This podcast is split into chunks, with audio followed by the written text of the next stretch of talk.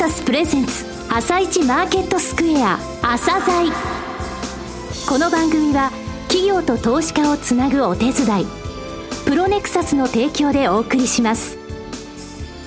皆さんおはようございます。アシスタントの玉木葵です。それではスプリングキャピタル代表チーフアナリストの井上哲夫さんと番組を進めてまいります。井上さんよろしくお願いします。よろしくお願いします。さあそれでは今日のゲストをご紹介しましょう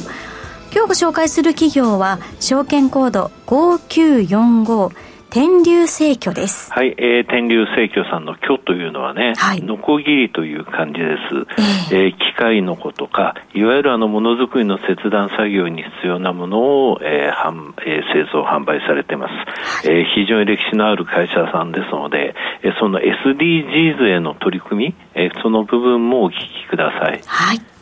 それでは朝鮮今日の一社です。朝鮮今日の一社。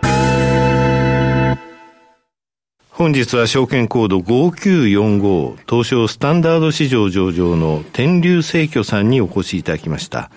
お話しいただきますのは代表取締役社長の大石隆明さんです。本日はよろしくお願いします。よろしくお願いします。えー、天竜生協さん。聖居さんの今日は漢字でノコギリと書きます。えー、ものづくりの切断作業になくてはならない製品の製造、えー、そして販売をされていらっしゃいますが、まずは簡単にですね、御社の自己紹介お願いします。えー、まあ当社の設立は1913年、はい、えー、割りで言いますと大正2年になり、うんちょうど今年の10月10日で、えー、設立110周年を迎えることができました。110周年？ええまだ110周年と一月ちょっとですかね。うん、はい。はい。えー、まあ、株式市場における店頭登録を行ったのが1988年で、はい、えー、その後、ジャスタック市場を得て、うん、現在は東証スタンダード市場に上場しています。はいえー、事業の概要ですけども、今ご紹介にありましたように、当社はものづくりに欠かせない切断作業時に使用される機械のこの製造販売を行い、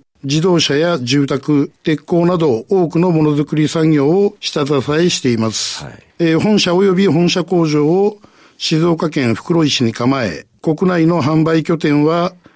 東京、大阪、秋田に支店を持ち、富山県の北陸営業所を加えて計5カ所です。生産拠点として本社工場の他に福岡県に大牟田工場を有しています。はい、海外につきましては生産拠点が中国、タイに4カ所、はい、販売拠点はアメリカ、メキシコ、ドイツ、インド、中国、タイに7拠点あり、製造業の下支えを国内はもとより米国、欧州、アジアにおいて行っています。なるほど。米国や欧州においても販売の拠点があるってことなんですね。そうです。主な事業内容は、先ほどノコって言われましたが、ノコギリとか刃物類の製造、それから加工、販売ということですか。はい。はい、遠隔は？あの、当社、まあ、第一次世界大戦後の1920年に、はい、えー、製造技法の研究のため、イギリスに社員2名を派遣しまして、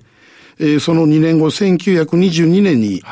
国産初の丸の子を世に送り出しました。それで、御社は業界のパイオニアと言われるということなんですね。はい。はい、テーマみたいなものあります御社常に業界のパイオニアとして、はい、切削と加工をテーマに歩み続けてきており、私たちの歴史が日本のノコギリの歴史と言っても過言でないと自負しています。はい、会社としてすごくあの、硬いイメージがあるんですけどね。はい。社税とかあの、経営理念みたいなものありますか？えー、社税はですね、誠実と我が社税になっておりまして、天竜正規グループの役員、社員、合わせて約1000名が共有しており、経営理念であります感謝の心を持って従業員の幸せと株主の幸せを追求し、社会の幸せに結びつけますを実現すべく事業を通じて社会に貢献できるよう日々事業に精進しています。はいあの、いわゆるノコ、ノコギリ、刃物類の製造、加工、販売、これが事業なわけですが、具体的なイメージでですね、あの、はい、ノコギリしかちょっとイメージ湧かない人いると思いますので、はい、どういった、えー、もの用にどういったものがあるみたいなですね、はい、そういったところを教えていただけますか？えー、用途別に申し上げますと、はい、えー、まず各種鉄鋼材料の切断に適した超高チップ層、うん、メタル層、メタルバンド層など、加工条件や切断条件に応じた製品を鉄鋼用として生産しており、うん、まあ同じく銅、アルミなどの切断のための私鉄金属用も生産しています。で、また、チップ層、カッター、帯の子など、いろいろな木質系材料の切断方式や切断機に応じた製品を木質系用として生産しており、その他の用途としては、プラスチックなどの樹脂用、うん、セメントなどの養業用、はい、段ボールやトイレットペーパーの切断に用いられる紙用、そして食肉加工用の食品用、うん、リサイクル用の粉砕場である環境リサイクル用など、製造業の現場から生活の一部で役立つ製品を生産、販売しております。はい、また、ノコギリの修理に必要な機器として、チップ層加工機、うん帯の子加工機なども同じく生産販売しています。一言でノコ、刃物って言いますけれども、こんなにあるんですね、考えてみれば。まさしくパイオニアですね。えー、社長がお考えになられる御社の強みですね。お話しください。えー、まあ、当社の強みですけども、材料の熱処理から刃先の研磨まで、一貫した生産を行う丸のこ専門メーカーですので、企画生産以外での対応力を含め、はい、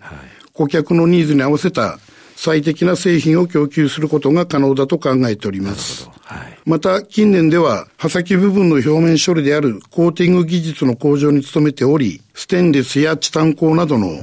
軟削材の切断で刃物寿命が大幅に伸びた製品が顧客の評価を得ていることが強みだと考えております。はいこれあの、シェアとか売上高の順位とか、はい、そういうのって教えていただけますか？売上高は同業中で国内第2位でございます。はい。また、電動工具用チップスを含めた木工用丸のこの生産枚数は第1位となっております。えー、電動工具用チップスを含めた木工用丸のこ。となると、これ家庭とかでも使えたりする、そうですね。DIY とかで、まあ一般消費者も使われる刃物もそうです。となると、これあの、コロナ禍でちょっと影響を受けたと思うんですけどもね、御社の業績、はい、コロナ禍、そして足元の事業環境ですね、はい、教えてください。コロナ禍の期間は、いわゆる巣ごもり需要により、はい、電動工具用チップ層が盛況で、やっぱりそうだったんですか。はい。はい、2022年3月期は、売上高が前期比で30%以上増加し、はい、約144億円と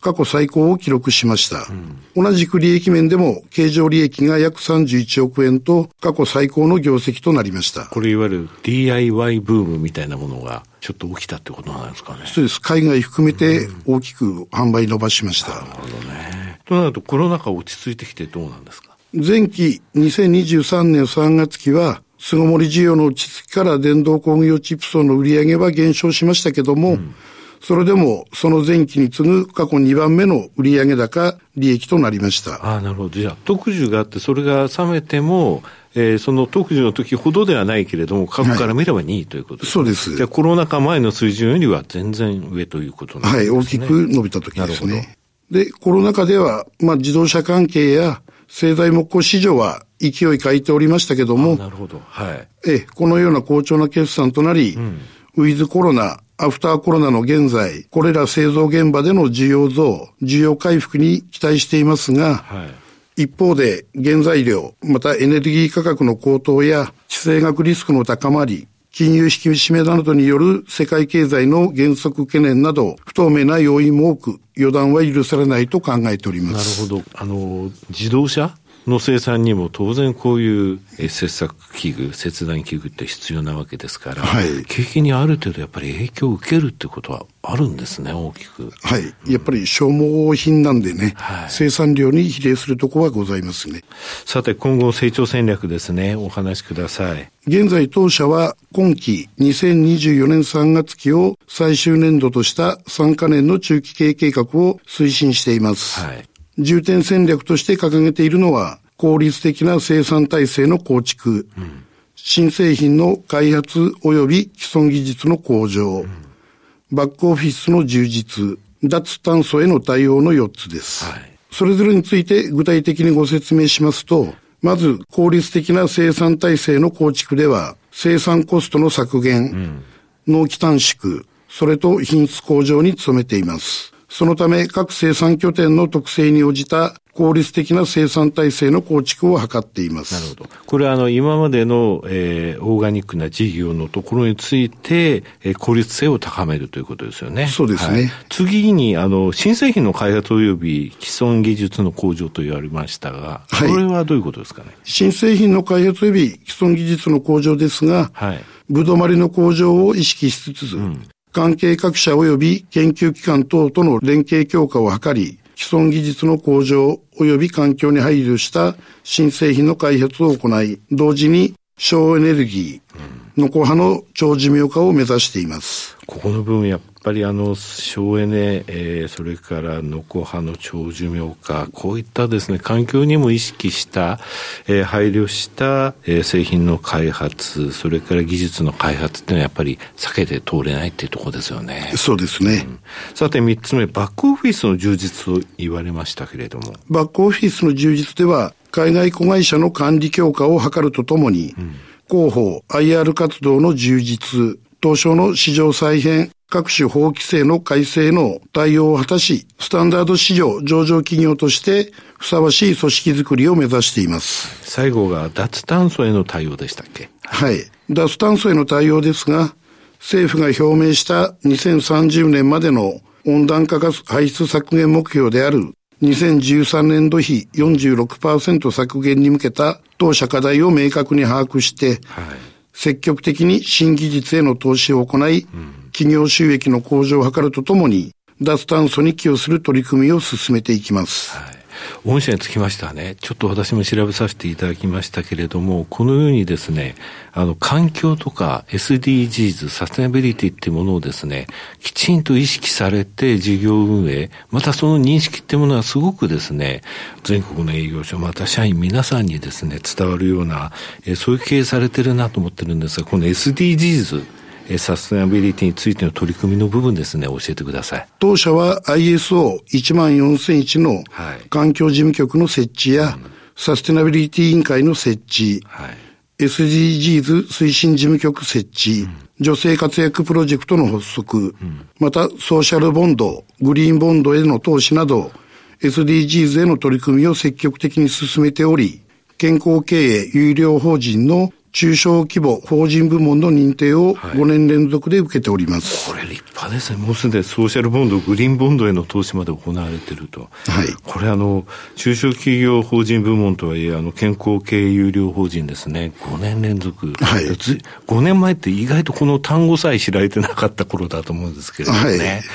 5年連続立派ですね。はい。また2年前より、はい、地域貢献の一環として、本社所在地である静岡県袋井市に充電式草刈り機の贈呈をして、えー、女子サッカーなでしこリーグ一部に所属している静岡 SSU ボニータと、オフィシャルスポンサー契約も交わしております。うん、今後も脱炭素、サステナビリティ経営、SDGs の推進を念頭に事業活動を進めていきます。はい最後になりましたが、リスナーに向けて一言お願いします。弊社が設立110周年を迎えられたのは、ひとえにステークホルダーの皆様のご理解とご協力、さらに先輩各位の精霊の賜物と深く感謝しております。今後も社税、経営理念を信条に、国内外のお客様の多様なニーズに応えられるように、積極的な設備投資やコーポレートガバナンスコードへの対応強化を図り、さらなる持続的な成長と企業価値の向上に努めてまいりますので、引き続きよろしくお願いいたします。大石さん、本日はどうもありがとうございました。ありがとうございました。今日の一社、天竜生協をご紹介しました。さらに井上さんにお話しいただきます。はい、えー、天竜生協さんですね、はい、とにかく実直な会社さんなんですよ。はい、えー、設立110年、えー、1913年設立で、はい、1920年第一次大戦後ですね、えーえー、イギリスに社員2人を派遣して、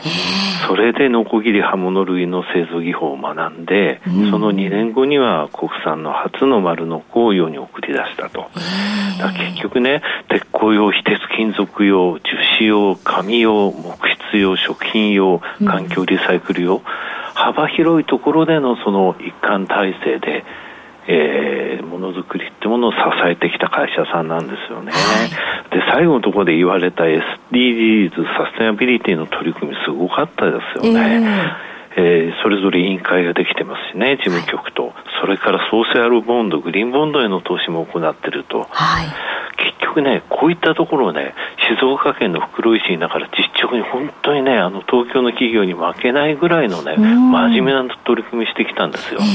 だから110年。続いたんだと思うんだよね。ねサステナビリティってね、いろんなところで言われるようになった SDGs っていうのを言われるようになりましたけれども、はい、きちんときちんとね、えー、まずは経営の根幹に据えて、うちができることは何かっていうのを一生懸命考えて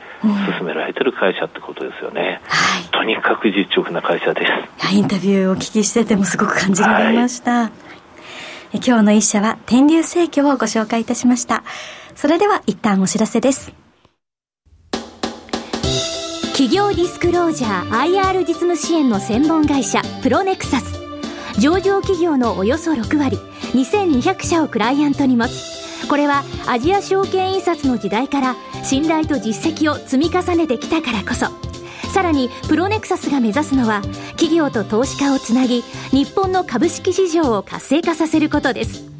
プロネクサス。私たちは個人投資家の皆さんを応援します。井上哲夫。今日のストラテジー。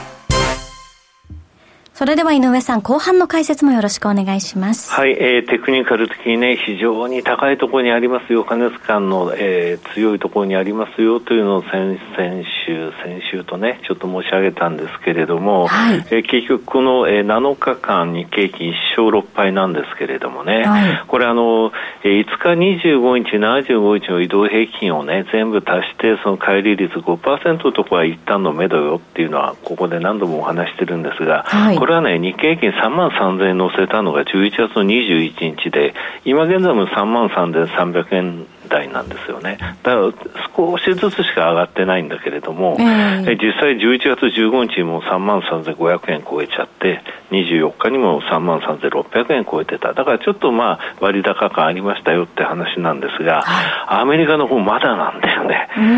これがね、ダウの5サインの過熱感が、えー、2016年の大統領選以来の過熱感ですよというふうに申し上げましたけども、はい、このフルテント月曜日もしてついに7回目が出たんですよ。えー、で、RSI の14日、これの5日移動平均と、えー、10日平均、この2つ計4、5回紹介したけれども、これ60から140の間でそれを超えて、もちろん0から200がバンドなんだけれどもね、うん、60から140超えて、140超えると結構加熱感強いですよって言いましたけれども、はい、これがね、もう170。